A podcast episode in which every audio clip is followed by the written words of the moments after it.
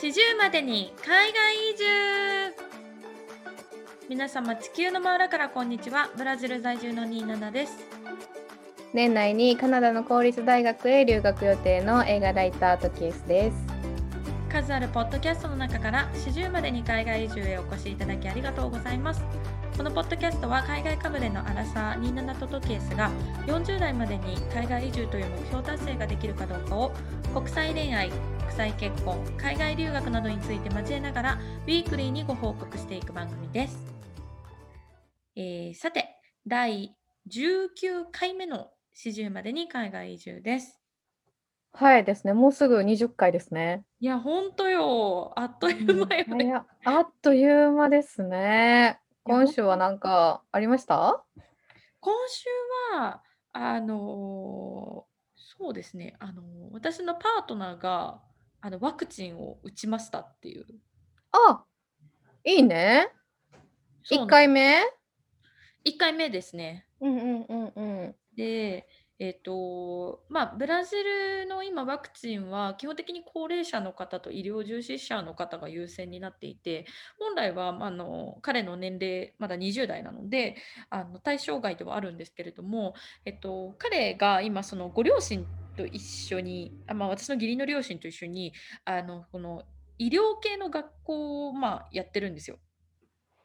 学校なんやそう医療系あ医療系なんや。うんうんうんうん。学校を経営しているというかその、うんうん。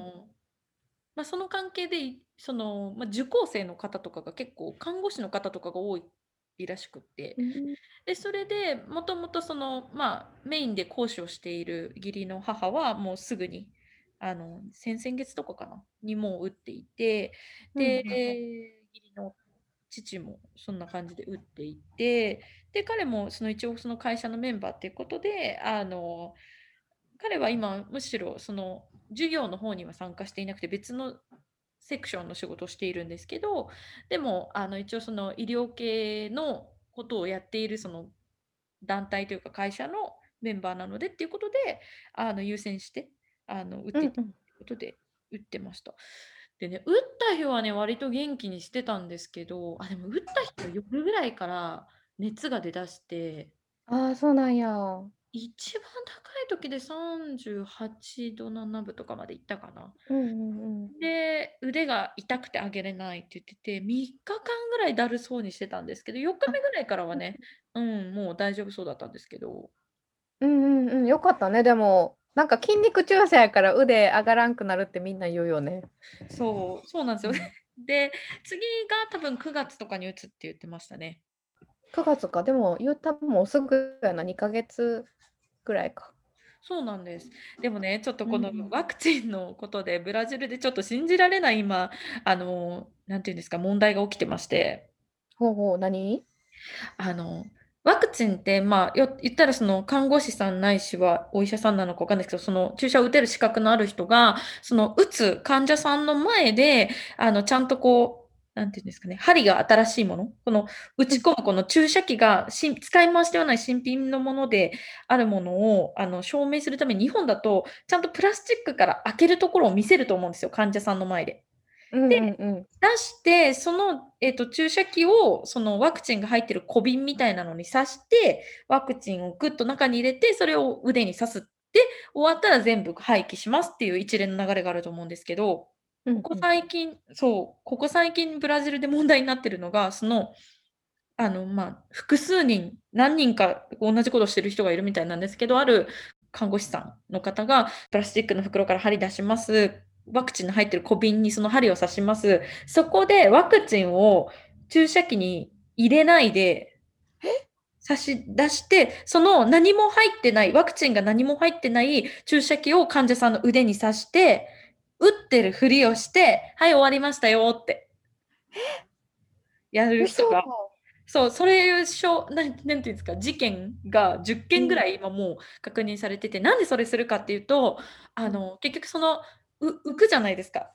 あ、何個かが。うん浮いたうん分をうんは勝手に裏ルートで売ったりそっかそういうことがあるのかとか、あとはまあ自分の家族とか、あの友達に優先して渡したいからそういうことをしたりとか、やっぱじゃあ数的には全然足りてないっていう感覚なのか。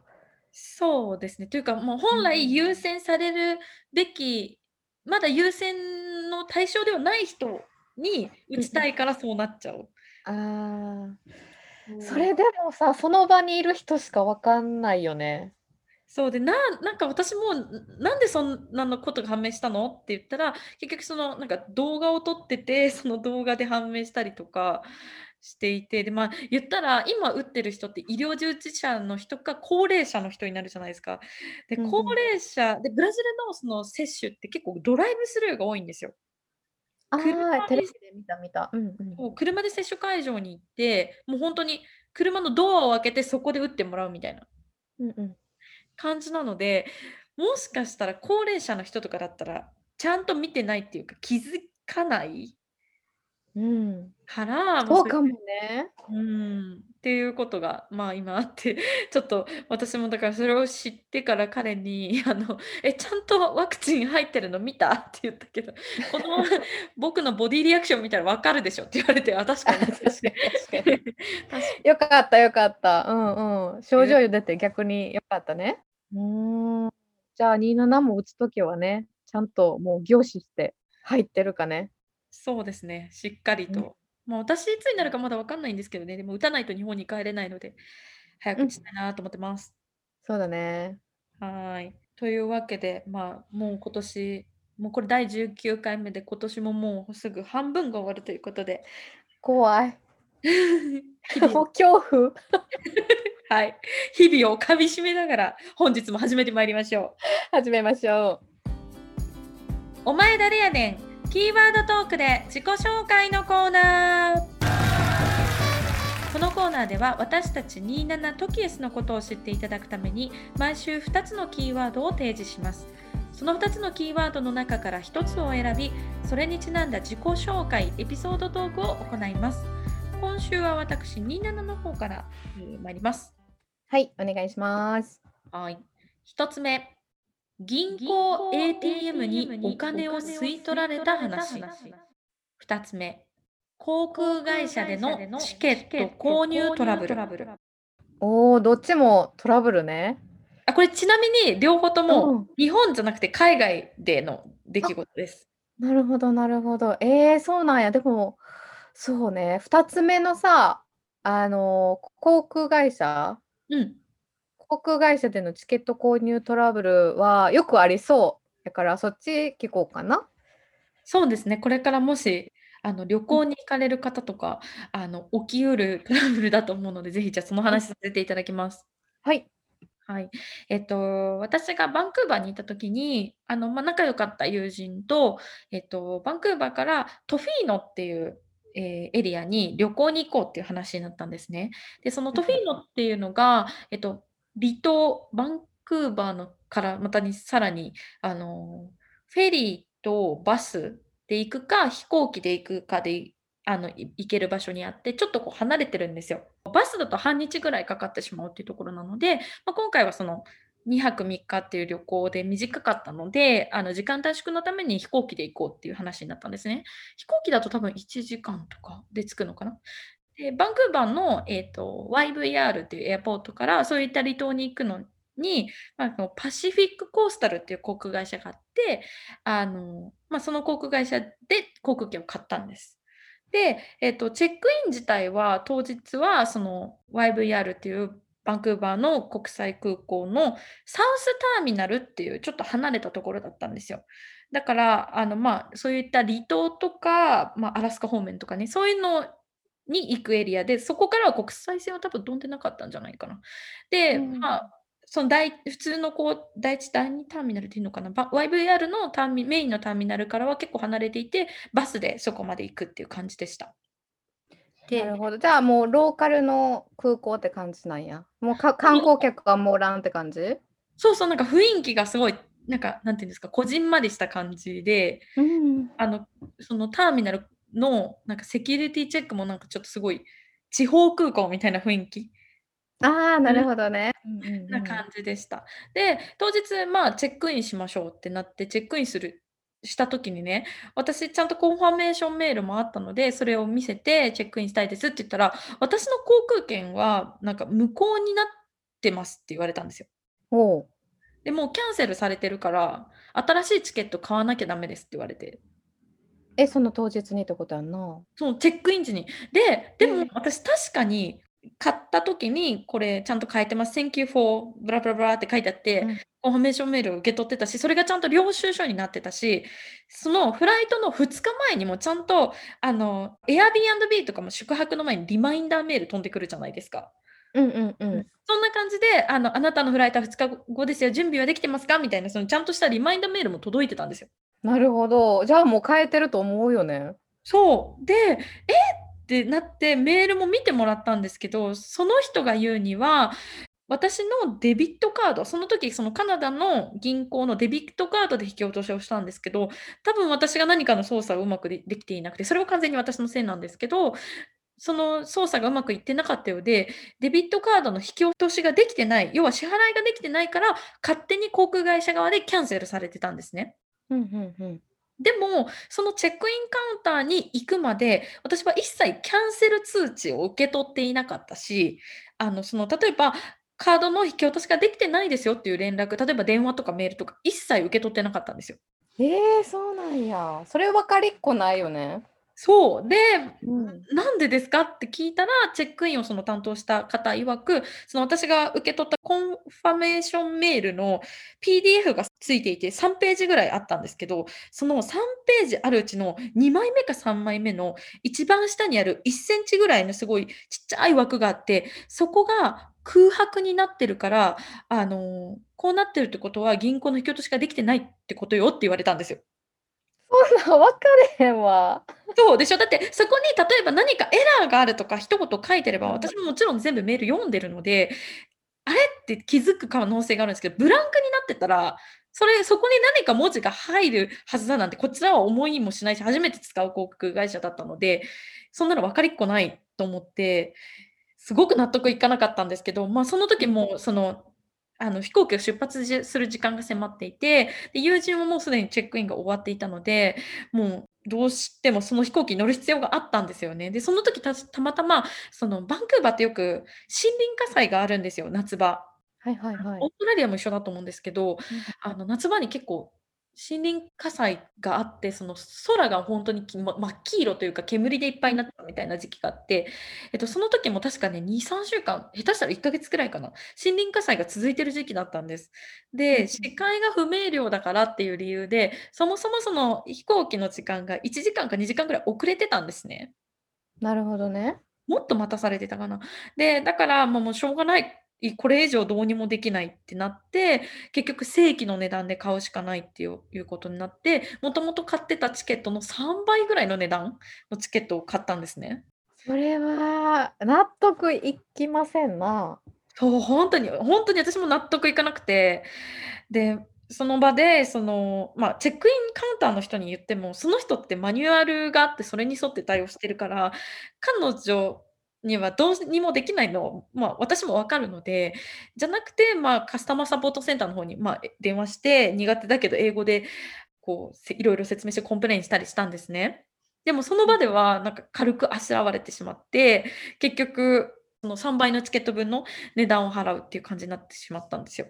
ええで、まあ、旅行から帰ってきて、なんかやっぱり腑に落ちない。まあ、いつもだったら気にしないんですけど、まあ、しょうがないか、私がネイティブスピーカーじゃないし、私のカードが切れなかったのが悪かったんだしって思うんですけど、その時、ちょうど他のことでも私何かイレギュラーでお金を失っていて、うんうんなんかその月だけで、なんか7万円、8万円ぐらい損してたんですね。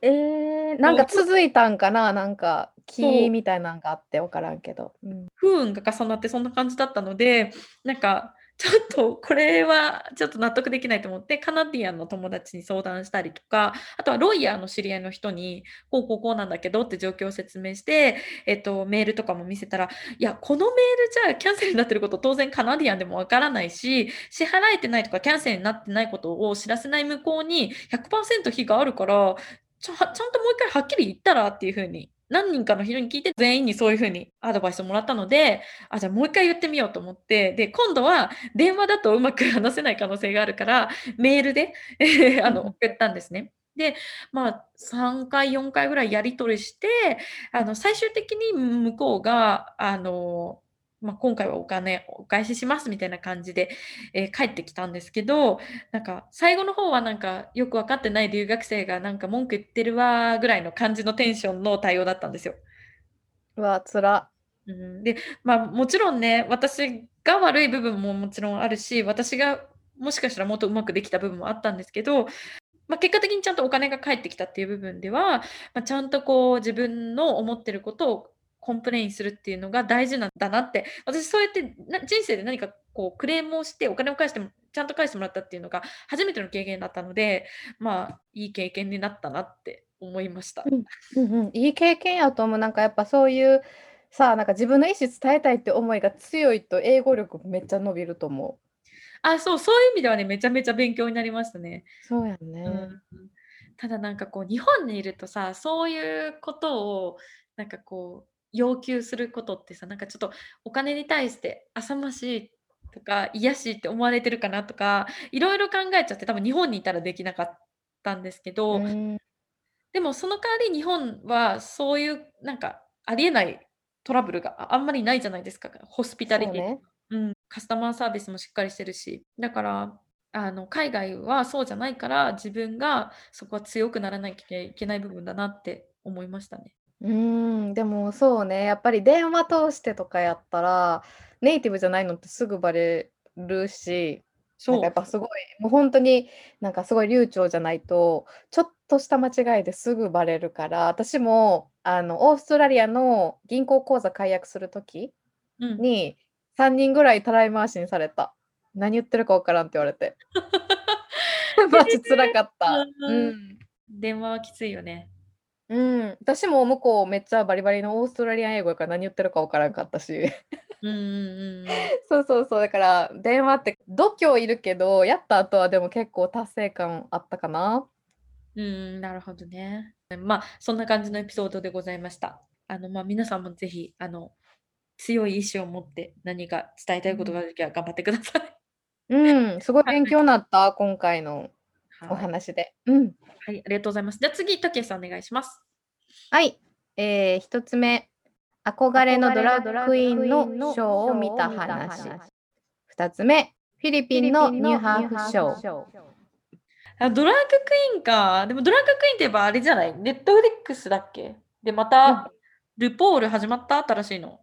始まった。シーズン 13?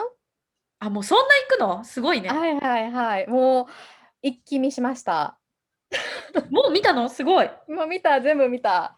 めちゃくちゃなんかやっぱね、ハードルすごい高くなってるし、なんか昔のルーポールドラッグレースと違ってルールもちょっとずつ変更されてるのとあとすごい興味深かったのがコロナ禍で撮影されてるからやっぱゲストのジャッジの人が一定の人やったり過去のドラッグクイーンだったりしてて。えー、そう。で有名人何人か出るけど全員リモートやった。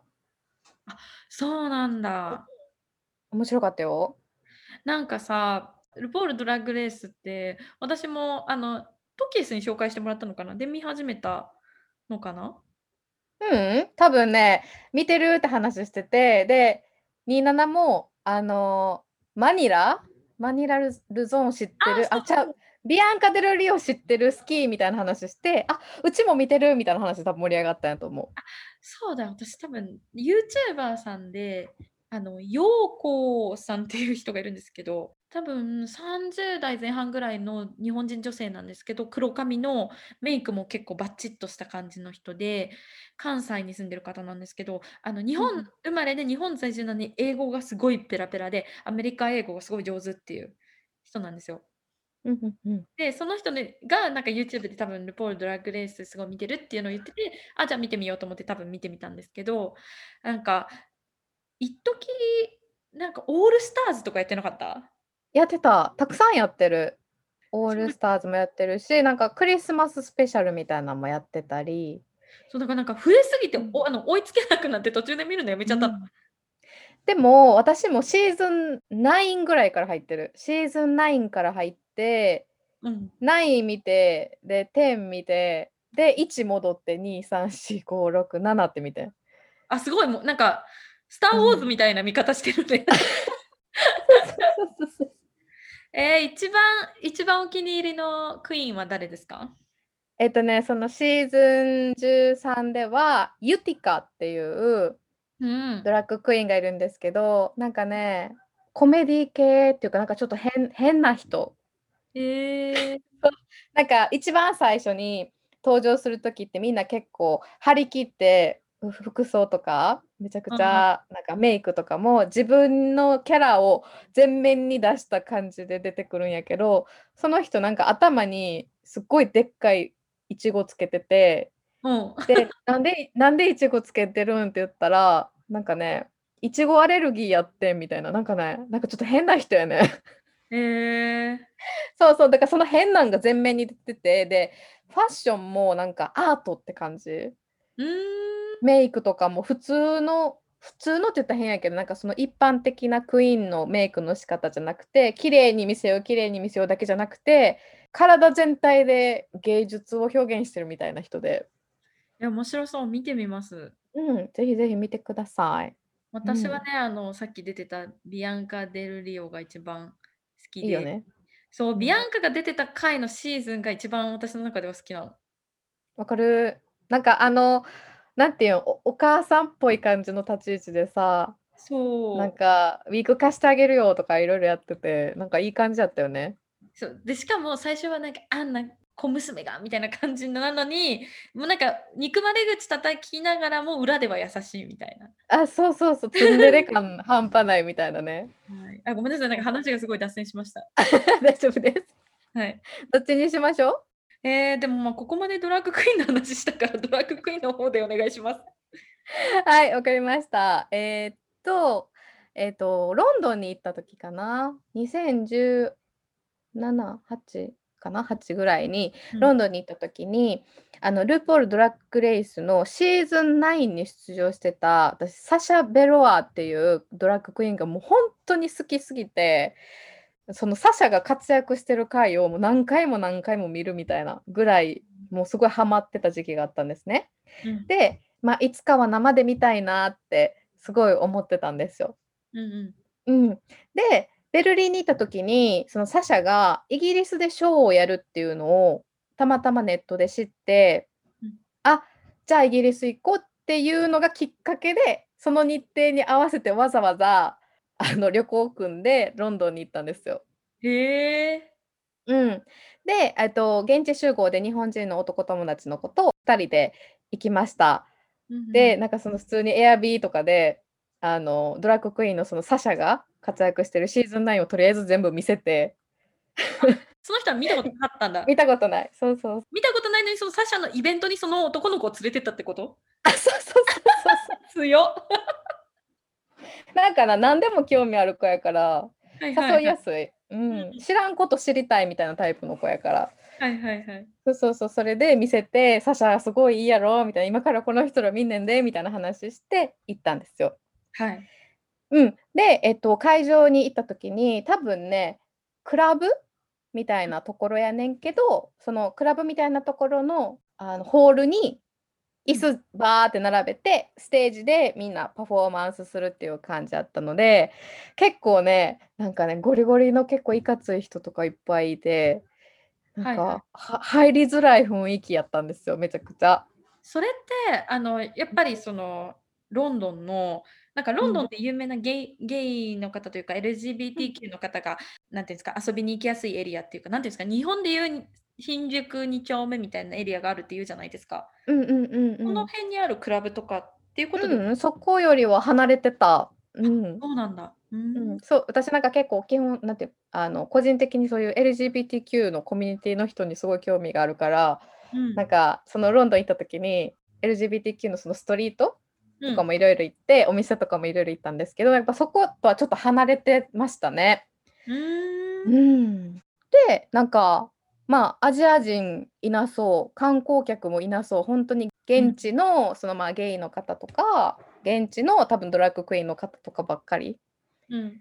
のイベントっていう感じで、えーとまあ、ドキドキしながら中に入ったんですけどうんうん。で、えっと、サシャ主催のイベントやけどサシャだけじゃなくていろんなタイプのドラッグクイーンが集結してパフォーマンスするっていう感じだって一人一人。うん、だからその中にはなんか面白系とかまあもちろん綺麗系とかあとはダンスがすごい系とかうん。あとはなんかラップしちゃう系とかまあほんまさまざまな人がいたんですけどうん。で最後にサシャが、えっとパフォーマンスしたんですけど彼女だけやっぱね違うんですよね。彼女はもうプロジェクトマッピングを なんかねつ使って。マジで そうマジですごくてさなんかその衣装もそのプロジェクトマッピングで動いてるように見えるってえーいう感じでむちゃくちゃすごくてで本当に感動したんですね。うんうん。うん、であの私のインスタグラムのプロフィールのページから多分動画見れると思うんですけどえーま興味ある方はぜひ見てもらったらと思うんですけどでなんか私も言うたらそういう華やかなイベントやからと思って結構派手めのスペインで買ったグリーンのジャケットでうんですごい花が、すごいビビットカラーの花がババババってかいなんかプリントされてある服を着ていったんですね。うんそしたら何人かのなんかその多分観客の人とか多分ドラッグクイーンの方とかみんなが「えそのジャケットすごい可愛いね」とか通りすがるたびに言ってくれてうん。マジでなんか居心地よかったしなんか英語全然自信ないしやばいかなとか思ってたけどスタッフの人も結構なんかウェルカムな感じやった？うん。すごい良かったすごいいい雰囲気やったしでその後そのまあ LGBTQ のそのストリートゲイストリートみたいなところに行った時に、うんあのバーみたいなとこでハイスクールミュージカルの音楽が流れててうんで私テンション上がって外でなんかちょっと酔っ払ってたし、うん。ちょっと歌いながら歩いてたんですよ。うんそしたらその中にいたゲイの人とかがみんな「君中入りよ」みたいな ぐらいなんかすごい そうそうすごいフレンドリーやってすごいいい思い出でしたそのロンドンのイベントとか、そういうゲイストリートとか。うん、うん。ね。そうだからまたいつか他のそのお気に入りのクイーンのショーとかも生で見れたらなって思います。うん。えちなみにそのサシャ・ベロアさんはうん、どういう系？なんか例えばビューティー系？その人もねアート系さっきのユティカみたいな感じでなんかね私めっちゃ好きなルックスがあってうん。王冠みたいなはいはい。をかぶって登場してきてファッションのその、うんなんていうのランウェイ、うんランウェイに登場してきてでその王冠みたいなの取ったら頭に家立ってたんですよ。ねどういうこと？ってなるやん。えって家家立ってる頭にみたいな 感じでもうそこで私も心をすごい奪われてなんかね個性的な人が好きなんですよ。その前話したあのブリアナ・ギガンテちゃんもそうやし、あ確かにね。うん、個性的な人が好き。うんあのルポール・ドラッグレースってね、その回ごとになんか結構キャラクターが分かれてて、まあ、本当にビューティー、美しいっていう人もいれば、なんかこう演技に特化した人もいれば、なんかこうね、うんキャラクターに特化した人もいればっていうので、多分見ていただいたら皆さんそれぞれのお気に入りのクイーンが見つかると思うので、なんかね昔のモームスで好きな人誰やみたいなぐらい盛り上がるめっちゃ。そうね、推しが見つかるとね、強いよね。そうそうそう。うん面白いです。ぜひ見てもらえたらと思います。でもそのサッシャさんのショーをね、なんかプロジェクションマッピングとか使って結構本当にアーティスティックに凝った感じなので、ぜひ見てみたいですね、ショーとしてね。ほんまにめっちゃかっこいいで彼女のインスタグラムもなんかもはやもうドラッグクイーン超えてんちゃうみたいなルックスめっちゃあるんですよ。だからなんかね綺麗に見せるっていうかなんかもうモンスターやんみたいな見た目もあるし。だからねなんか綺麗系で全然売ってない人。うん、であの基本的に坊主なんですよ。丸坊主。でなんかそのお母さんがあの亡くなってるんですけどがんで亡くなってはってでそれであのお母さんが丸坊主にした時に自分も丸坊主にするみたいな。あ抗がん剤治療で髪の毛が抜けちゃうから、でも、うん女の人一人で抜けちゃうとかそうだからって言って一緒にやってあげたんだ。そうでなんかその丸坊主で綺麗な格好を見せるみたいな。そこにもうんメッセージ性がある人なんだね。そう、だからすごい感動的な。ちなみに同い年です。え、見よ 見る？見たね、でもね、見るわ。そうそうそう。見てください、ぜひ。うん。あの私もバンクーバーに住んでた時実はそのダウンタウンの中にバンクーバーのデイビーストリートっていう LGBTQ の人がいっぱい住んでいるエリアがあってそこはもうなんか道路にレインボーが書いてあったりとかあのバーもそういう LGBTQ の人がお客さんとして多いバーが結構軒を連ねていてパッて中見るとやっぱ男性同士で固まってこうたり、まあ、レズビアンの人のバーがあったりっていう感じなんですけどなんかその並びにもクラブがあってそこでショーを見たことあります。あれ？トキエスと見たんだと思ってたけど違う人と見たんだ私じゃ。あでも確かになんかの帰り、バンクーバーで一緒に会ってた時、なんかの帰り道に、そのレインボーのとこ通って、うん。で、あれ？なんかあれドラッグクイーンのショーやってる感じじゃない？みたいな。なんか外でドラッグクイーンとかがめっちゃ話してるとこあって、あ多分本当に私の家の近くですねそうやんな、そうやんな。で、え、あれあの人ちゃん、あの人ちゃんみたいな感じでバリ頑張って探してたっていうドラッグクイーンね。あのね、本当バンクーバーって LGBTQ コミュニティに対する理解が、まあ、特にカナダがね進んでいるのでうん、素敵。プライドパレードにやっぱり prime minister が普通に一緒にプライドパレード歩くから家族と一緒にね。そう隣に奥さんと子供がいてあの車に乗ってとかじゃないの歩くのちゃんと全部えー、素敵。もちろんか若いよね、Prime minister、カナダの。ジャスティン・トルドーさんっていう人なんですけどちょっとね発音が難しくてジャスティン・トルドーがすごい難しい発音なので私にはできないんですけどあの若い方でそうですね、まあ、もちろんカナダあの同性婚も認められているのでやっぱりこう LGBTQ の人にとって住みやすい環境が整ってるかなって思いますけどね。そういうのがいいよね。うん本当にそういうのがいいと思います。そういうふうに日本もなったらなって思います。思う、めっちゃ思う。うん、ごめんね、なんか私の話をいっぱい挟んでしまい。うん、うん、めっちゃ楽しかった。ウキウキでした。あの皆さんもぜひお気に入りのクイーン見つめ見つけてみてください。はい。ちなみにそれぞれお話しできなかったキーワードエピソードについて聞いてみたいというリクエストがある方は、27トキエス gmail.com 数字の27アルファベットで tokiesu gmail.com までご意見お寄せください。いただいたメールは番組内でご紹介させていただくことがあります。では次のコーナーです。日本の常識は海外の非常識？今週のカルチャーショックのコーナーコーナーでは40までに海外移住を目指す27とトキエスがそのプロセスにおいてカルチャーショックを感じたことについて皆さんにシェアするコーナーです。えー今週は私27から参ります。はい、お願いします。はい、あの今週ちょっとショックだったことはですね、あのブラジルの車修理についてなんですけど、うんうん。日本ってまあ車検がすごいしっかりしてるじゃないですか。あのある一定の期間ごとにちゃんと皆さんその車を車検に出して全体チェックしてでその車検証もつけなきゃいけないしやっぱそれにお金もかかるじゃないですか。ああ、そうなんか、車ちょっと、あの、免許ないから、ちょっとごめんなさい。わからへんけど、うん、お金かかるんか。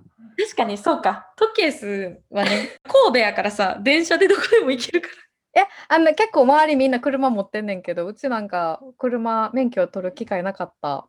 うん。あなんか取ろうって思わんかったよな、興味なかったんかな。なんか、うんうんまあ、でもなくても生活できるもんねきっとね。チャリ。もう、もうさ私岐阜やからなんか最寄り駅までチャリで何分？1時間ぐらいかかるんじゃない？え？遠いね。うん。そうだから車で20分ぐらいかかるんですよ最寄りの駅までうち。うんだからいやチャリだと山越えなきゃいけなければ3つぐらい。そうまあだから岐阜県はね田舎なので本当1人1台っていうぐらいあのみんな車を持っていて、高校卒業したらみんな免許を取るみたいな感じで車がないとちょっと生活しづらいエリアなので、まあ、ちょっとこう私の家族もみんな車を持ってるんですけどやっぱ車ってこう維持費がすごいかかるしその車検とかすごいかかるなっていうのがもともとあったんですね。でうんカナダに行った時に、まあ、私の友達の一人が車を持ってたんですけどカナダってなんか車検がないねえ、そうなんや。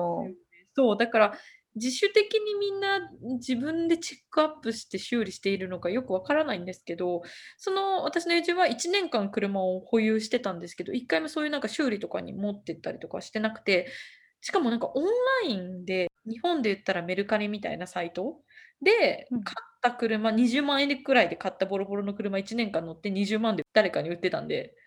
ええ、そんなんもできんねんな。もう、そう、で、もそれもなんか、売る人と買う人直接やり取りして、間に何か人が入ったりとかしないんですよね、会社とかが入ったり。多分それってあんまり日本ではないことだなと思うんですけど、うんうん。あの、まあ、そんな感じでちょっとこう、チェック体制が緩かったり、修理をわざわざしたりっていうのがあんまり海外ではないんだと思うんですよね。で、えっと、ブラジルも多分似たような感じなんだと思うんですけど、私のパートナーは一応その毎年か、もしくは車が何万キロかっていうのを走ったら、あの、車をメンテナンスするようにしてるんですね。で、今回、まあ、その、前回しえーチェックアップしてから1年経ったので、車を、まあ、チェックアップに出したんですよ。うんうん。修理工場みたいなところに。でもその修理工場も、例えば日本だったら、あの、トヨタのなんかこう、提携販売店ですとか、となんかホンダのなんか提携修理工場ですみたいな、そういうのあるじゃないですか、多分。うんうんうん。行くとこがこう分かるってこと、決まってるみたいな感じ？そうそうそうそう。うんうん。そうじゃなくって、なんか、なんなんかこう、いくつかのその、なんかやってる車の修理をやってるとこに持って行って、で、値段聞いていって一番安いところでやってもらうみたいな感じなんですよ。うんうんうんうん。そうでなんや。そう、で、結果的にき見つけたところで、その、すしゅうあの、点検をしてもらったら、あの、エンジンのあるパーツがちょっと壊れていて、なんかちょっとガソリンが漏れてたんですね。うんうん。で、あ、危ないから、じゃあこのパーツを変えなきゃいけないってなったんですけど、日本だったら多分それを買って設置するところまでその会社っていうか、修理工場側がやるじゃないですか。うんうんうん、なるほど。でも、そこでブラジルはその彼か彼のお父さんが、そのいいるって言われたそのパーツをオンラインで一生懸命探して、自分たちでパーツ買って、それをその工場に持って行って、工場で直してもらうみたいな。ええ、そうなんや。パーツ見つけるとこから自分なんや。そう、だからあくまで工場の人というか修理の人は修理するだけで、その直すパーツの仕入れとか購入は、車の持ち主本人がやるみたいな感じなんですね。ええ、そうなんや。これがね、どこのエリアもそうなのかわからないですし、たまたまだ私のパートナーがそういうやり方をしてるだけなのかもしれないので、あの、ブラジルが全部そういうわけじゃないと思うんですけど、で、ま、その見つけようと思ったパーツがね、あの、なかなか見つかりにくいパーツで、最終的に新品をアメリカから取り寄せなきゃいけないっていう話になって、それでなんか20万くらいかかるっていう話になったんですよ。た高いんかな、それって。分からへん。車の値段が分からんけど、高そう。なんかね、この10センチぐらいのパーツなの。ええ、そんな金高いな。金属のパーツで、で、高っなって、で、あの、それはさすがに払いたくないってなって、もう彼も、あの、お父さんもめちゃくちゃ必死で中古のパーツを探しまくって、で、最終的に見つかったんですよ。うんうん、良かったね。そう、で、それを、あかの、自分たちで、だから要はオンラインのサイトで買って、普通に Amazon みたいな感じで家に届いたやつを箱ごと車屋さんに持って行って直してもらうみたいな感じです。大変。そう、だからこう自分でやらなきゃいけない工程が日本よりもすごい多くて、うなんか。これ以外のことも、例えばなんか家の壁のなんかペンキ塗るとか、なんか DIY の文化が日本よりも、きやる機会が多いなと思ったんですよ。ああ、でも逆に知識めちゃくちゃつきそう。一人でも生きていけるようなりそう。そう、だから男の人って、ま、言い方は変だけど、そのなんか、車のこととかって私分からないんですけど、やっぱなんかそういうのに知識がある人多い感じがしてうーて、ん。ああ、なんか国の違いだなってすごい思ったっていうカルチャーショックでした。へえ、やっぱ全然違うね。そう考えたら日本ってほんますごいよね。至れり尽くせりじゃん。1回メンテナンスに出せば、もう完璧になった状態で帰ってくる。ま、その分お金をたくさん払わなきゃいけないみたいな感じだと思うんですうんうけど。んうんうん。うん。ええ、そうなんやね。なんかでも、27もめっちゃ強くなっていきそう、ブラジルで。ならざるを得んな。うーん。そっか、ちなみに27はブラジルで運転すんの？ああ、私あの、日本で免許を取っているので、あの、もちろん国際免許に切り替えれば運転することは可能なんですけど、ちょうん。っとね、ブラジルでは運転したくないなって思います。それはなんでなん？怖い？やっぱり。うん、なんかね、車線変更とかがギリッギリなんですよ。ええ、煽ってくる？なんかね、車間距離とかもね、なんかもう、あとなんか30センチぐらいで当たるんじゃないのぐらいの距離を走るんですよ。えー、そうなんや。でも怖いね。でも確かに。怖い。だからまだカナダのの方が運転しやすそうだなって思います。うーん、そっか。え、さ、そのちなみにさ、その車の修理自分でやることが多いってことは、結構ガレージとかってでかいん？そのお家とかって、ブラジルの。いや、そうでもない、家によるんだと思うんですけどね。うーん、あ、そっかそっかそっか。なんかそういうガレージが結構ついてるんかなと思った。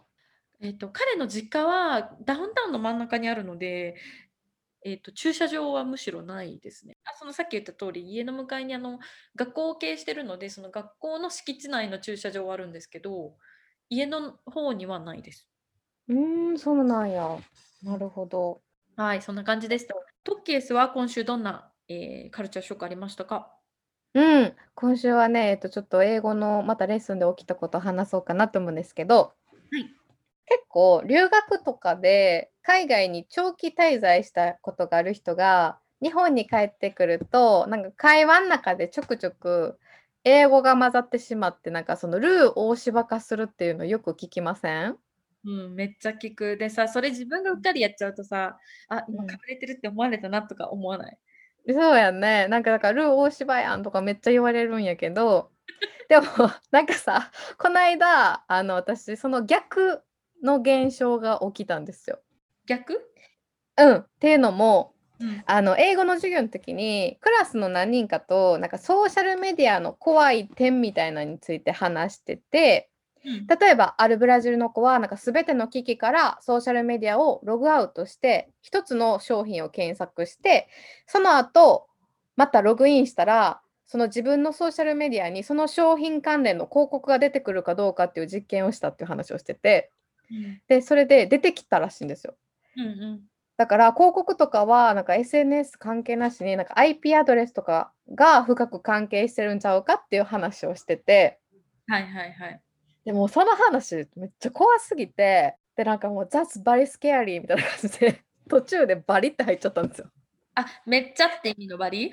そうそうそう、めっちゃっていうのはバリ。That's very scary みたいな感じでなって、で、なんかもう自分でめっちゃ面白くなっちゃって、うん。でも、あの、クラスに日本人いないんですよ。だから、もうなんか自分だけ笑っててめっちゃ変な空気になったっていう、すごいカルチャーショックっていうか、なんかもう自分にショック 受けた。え、あ27ある？逆に。え、日本語？あ、で途中でも入るみたいな。途中で、なんかパートナーが喋ってきたことに対して、あの、日本語で返しちゃうとかはあるかな。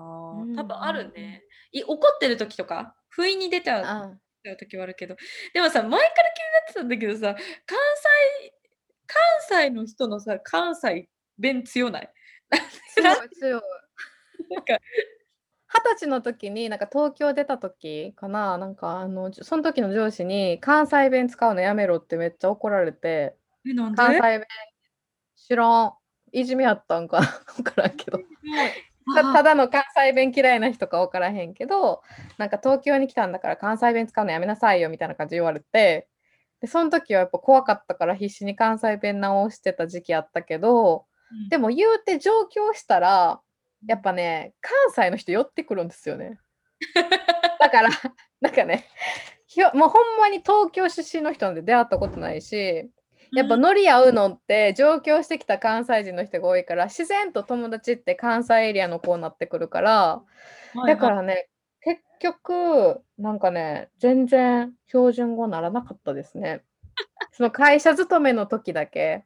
うん、でもなんか今言われて思い出したけど、なんか昔ね、友達が、そのその子は関西、大阪生まれ、大阪育ちの子で、その結婚して、その旦那さんのお仕事の都合で東京に引っ越すことになって、でもその子もあのお仕事してたんだけど、全国展開の仕事だから、そのたまたまその関東の支店に転勤させてもらったらしいんです。うんうん。で、その仕事が、まあ、要はその窓口業務みたいなのがあるやつで、えっと、お客様と直接喋るあれが、あの、機会がある仕事だったんですけど、うん、埼玉だったかな、どっかのエリアに配属になって、で、あの、同僚からいじめられたっていうよりは、お客さんに、え、あの子関西弁だから、あの子を担当にしないでとか、なんか、うん。そういうなんかその、関西人いじめみたいな。うん、えあるある。なんか、あと面白いこと言えよみたいなとか。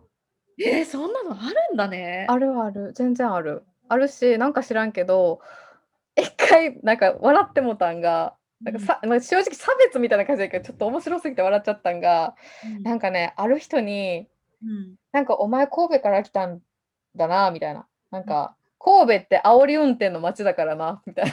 な何を知って言うとんねんみたいな。どういうこと？その人はなんか神戸ナンバーに煽られた経験があるのかな？分からんけど「神戸は煽りの街だからな」みたいなこと言ってて「あえ？あ、そうですか、すいません」みたいな。なんか変な会話あったな、昔。え、なんか、す怖いよね。なんかその、私もち地方出身者だから、なんかそんな標準語じゃない、なんか要は東京の言葉じゃないだけで、そんな風に差別されることがあるんだって結構それ聞いた時に衝撃的だったんだけど、ま、なんうん。か関西人の子に聞くと、あ、あるよってみんな言うもんね、結構ね。ある、めっちゃある。うーん。うん、なんかいじなんていうんやろ、多分いじりが入るんやろな。やっぱ関西弁ってさ、イコールさ、なんかダウンタウンみたいな面白い系とか、やっぱ吉本新喜劇のイメージがあるから、いじうん。っても怒られへんっていうのがあるんか知らんけど、多分いじりがエスカレートしすぎて、無うん。茶ぶりになる時だってあるし、逆に多分、なんやろ、その関西人ってめっちゃフレンドリーやけど、言い換えればずうずうしいから、その多分ずうずうしさが嫌いとか もあるんちゃう？うん、多分。まあ、そうなのかな。うん、まあなんか一回友達、えっとね、専門学校の時の友達が、なんか普通にツッコミで、うん。なんか「え、お前 や」とか言うとってん。なんていうん、まあ、関西人やからノリで分かるやん。うんうんうん。「しなへん、生きる」とかうん、な、言うねんけど、なんうん。かそれを普通に多分東京でやっちゃって、マジで友達0人になった言うてた。そう。やから気をつけやみたいな。うんうんうん。うん、それそれは多分ききついツッコミやったんちゃうみたいな話はしたけど。うん。なるほどね。ま、でも私なんかその関西人の人が関西弁が抜けへん感じもすごく好きだけどね。うん、なんかエセになる、エセ標準語になる。うん。でも、わ私もさ、エセ関西弁ってか、私大学4年間大阪だったので、うなんん。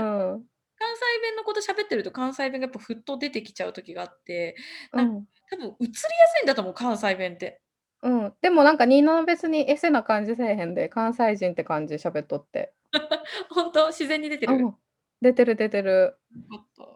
ちなみに、うん。なんかその、さっきさ、バリバリう。とか、バリうまいとかってある、うん。関西弁のバリ。うんうん。なんか、バリってまあ、英語に訳したら、 very とか？うんうん、そうそうそだけどなんか、う。うん。さ、英語にはない、でも関西弁でしか表現できないこの表現みたいなのある？やっぱなんでやねんちゃう？あ、確かにね。なんでやねんって何て言うの？英語で。No way とか。え、なんやろ、Are you kidding me？とあか、多分そんなゆ感じ。ああ、そうだね。でもさ、なんでやねんってなんでもつ何にでも使えるから。確かにね。ノリツッコミみたいな時も使えるやん。例えば「そうそうそう、これでこれでこうな、なんでやねん」とかあるやん。でもそれって英語にないやん、多分。確かにね。なんでやねんないね、英語にね。そうそうそう。ね、だから難しい、なんでやねんって英語でなんて言うんって何回も聞かれたことあるけど。わかれ分かれへん。そうそう。ああ、なるほどね。ありがとうございました。うん、はい、ありがとうございました。で、じゃ次のコーナー行きましょう。映画ライタートキエスによるおすすめ映画紹介。このコーナーでは映画ライターである私トキエスが独断と偏見によるおすすめ映画についてご紹介していくコーナーです。はい、お願いします。はい、えーっと今回ご紹介するのが前にもちょっとだけなんかあの話したと思うんですけど、自分の体を実験台にしてマクドナルドを30日間食べ続けたドキュメンタリー作品で、スーパーサイズミーっていう作品があったんですけどはいはいはい。うん。あれ27知ってるって言ってたね。こないだ、えっと、いつのエピソードだったかちょっと今パッと出てきませんが、あの甘くない砂糖の話？そうそうそうそうそう。紹介をしてくれてた時に、この映画の話ちょっとちらっと出ましたよね。うん、そうそう。で、えっと、これすごい海外でもめちゃくちゃ有名で、私がこの作品知ったのって実はオーストラリアの語学学校だったんですよ。うんうん。学校の教材で使われて、で、なんかすごい、あ、みんなし結構ね、周りの子とかみんな知ってるで、この作品、みんな知ってるみたいな話してて、私だけ知らなかったっていうぐらい結構話題になった作品なんですけど、そんな彼が、そのやっぱマクドナルドでいっぱい食べて太ったりとか、なんかいろいろ体にすごい大打大打撃があった、そんな人が、なんと新しくドキュメンタリー映画を制作したんです。うんで、そのタイトルが、スーパーサイズミー2ホーリーチキンっていうタイトルなんですけど、はいはい。でもほんまに面白いのが、その言うたらファストフードで体痛めつけて有名になったのに、この続編のドキュメンタリーでは自分でファストフード店をオープンするっていうドキュメンタリーなんですよ。なんで？そうそうそう。だからこれまでそのファストフードに対して否定的な意見をもうずっと放ってきたメッセージを伝えてきたそのモーガン監督自らファストフード店をオープンするまでの過程をめっちゃ詳しく描いた作品ででこの作品めっちゃいいなって思ったんがビジネスを始めたい人にとってもなんかすごい教材的な作品だしなんかここ数年ファストフード店は健康になったって思い込んでる人とかめっちゃいると思うんですね。やっぱヘルシーメニューも出てきたりしてるから。うん。そういう人たちにぜひ見てもらいたい一本です。はい。うん、で、そのモーガン監督が目をつけたのが普通のハンバーガーじゃなくてチキンサンド。そうそうそう。で、チキンサンドってなんか結構どこのファストフード店もグリルチキンサンドってなんかその普通にグリルしたチキンを挟んだサンドよりもクリスピーチキンサンドの方が売れるらしいんですよ。おお、え、揚げたやつ。そう、揚げたなん。か言うたら KFC みたいな感じのチキンが挟まってるハンバーガーの方が売れ行きがすごくいいらしいん。ですね。はいはい。で、それなん。でそっちの方が売れるのかとかいう話とか、あとはそのチキンの新鮮っていう、まあ、新鮮なチキンとかいう売り文句とか、放し飼いにしてましたみたいな売り文句も出てくるけどその言葉の裏側みたいなその言葉の真実みたいなのも伝えててうん。なんかね結構なんでこれこのチキンサンドなんでこんな売れてんねやろとかなんでこれヘルシーとして売られてんねやろみたいな素朴な疑問をきちんと答えを与えてくれるようなそんな作品なんですけどえー、面白い。そうでその一方でそのチキン製品の開発の工程やったり製造あとマーケティングとかもう食品業界との戦いみたいなのも描いてるんですよ。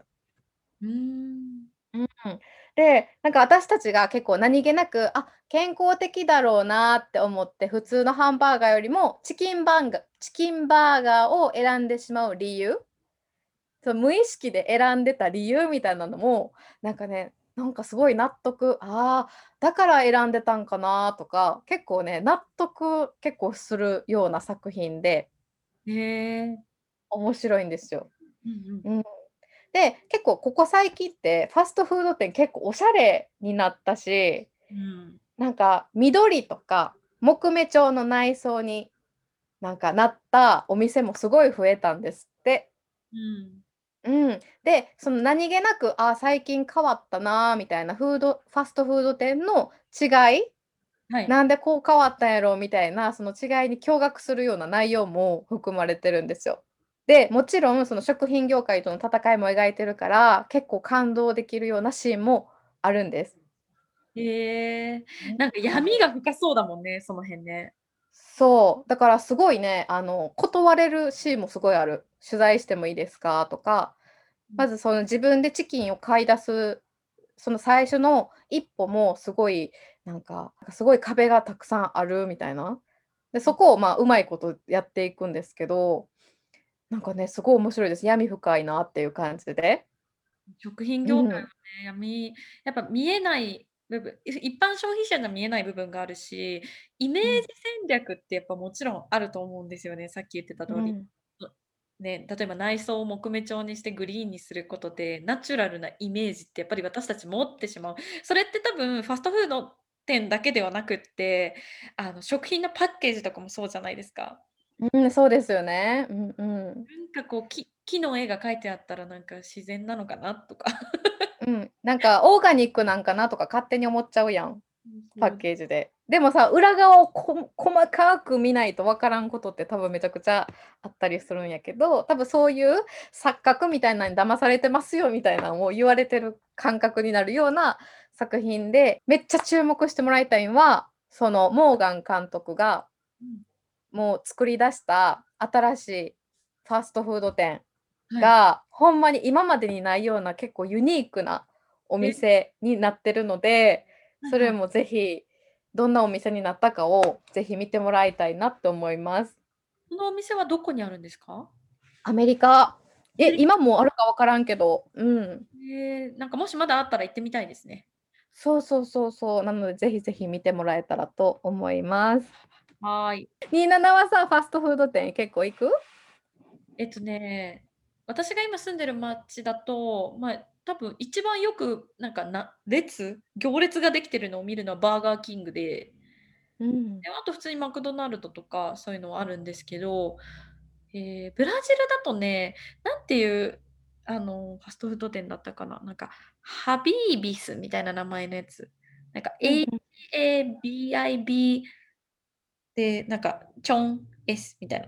点が、うん、あのなんかそのなんかお店が、なんか多分ブラジル発祥のファストフード店とかだったと思うんですけど、そこは行ったことなくって、大体バーガーキング行く。なんか。え、ちなみにさ、日本とどう違う？やっぱ違う味とか？えー、どうだろう日本でバーガーキングにそんな行ったことがないからわかんないけど、あんまりそんな大きい違いはないと思います。ただ、マクドナルドはなんでかわかんないんですけど、いつも食べた後に体調が悪くなるんですよ。え？怖い。油？なんやろ？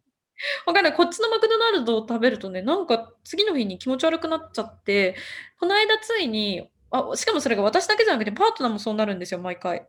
えー、今まで2回か3回ぐらい買ったんですけど、ダメで、あの、戻しちゃったんです、前回パートナーが。えー、そうなんや。だから、なんかこの間ね、ちょっとちょうど BTS ミールっていうのが、うんうん。日本以外の国でオーダーできるって言って、なんか食べに行くみたいな話したんですけど、まあ、マクドナルド食べるとなんか体調悪くなるからって言って、まあ、たまたまかもしれないんですけど、いつもそのバーガーキング頼んでますね。うーん、そっかそっか。え、ちなみに BTS ミール食べたん？食べてない。あ、食べてないんや。そう、BTS ミールなんか結構日本で話題になったけど、日本には来てないからさ、どんな味なんやろうと思う。でもあれ普通にさ、チキンナゲットにさ、辛いコリアンソースついてるだけみたいな。あだけ言うたらあかんけど、なんかそんな感じやんな。ただなんかそのなんだっけ入ってる袋とか箱がそのちゃんと BTS 仕様になってるから、うん、なんかファンの人はそれを集めたいみたいなの聞いたことあるけど、それただ、ただのマック、マックの袋じゃんと思って。そう。まあ、ファンじゃなかったらそうなるよね。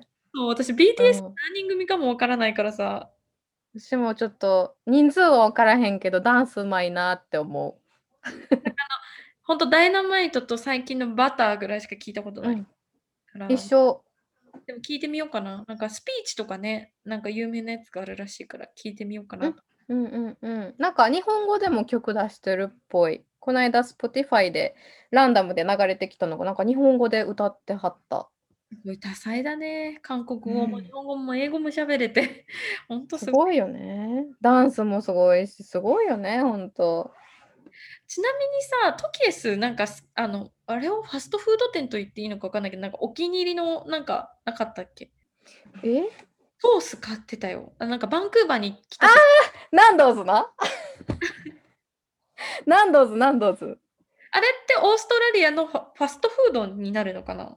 グリルチキンショップ、え、ファストフードなんかな？でも、あの、普通にバーガーとかも売ってると思う。でも、うちは基本的にチキンそのままのやつに、 extra extra hot ソースをかけて、ぶちかけて食べるっていうのをすごいハマってて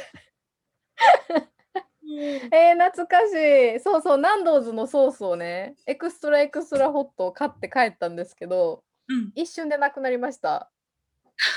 じゃあもう、あの、カナダに移住したカナダね、普通にスーパーでソース売ってたので、多分買えると思うので。えめっちゃ買うと思う。うん美味しい。あとね、メキシコのバレンティーナっていうソースもめっちゃ好きで、うん、それもえーめっちゃ辛いんですよ。あ、ホットソースね。ホットソースあるある。うんうん。そう、だからなんかもしブラジルで見つけたらちょっとチャレンジ。え、辛いの好きやった？辛いの好き。バレンティーナっていうソースめっちゃ美味しい。ポテチとかにつけても美味しいからぜひ試してみてください。ぜひ探してみます。はい、うんありがとうございました。はい。はい、ということでそろそろお時間です。番組に関するご意見、ご感想は 27tokies.gmail.com 数字の27アルファベットで tokiesu.gmail.com までお寄せくださいませ。いただいたメールは番組内で紹介させていただくことがございます。番組のインスタグラムアカウントは 27tokies アット数字の27、えーアルファベットで tokiesu となります。こちらもぜひフォローお願いいたします。ぜひよろしくお願いします。ではまた来週金曜日の朝8時にお会いしましょう。皆様どうか健やかな1週間をお過ごしください。ボンフィナージセマーナ。アスタレゴバイバイバイバイ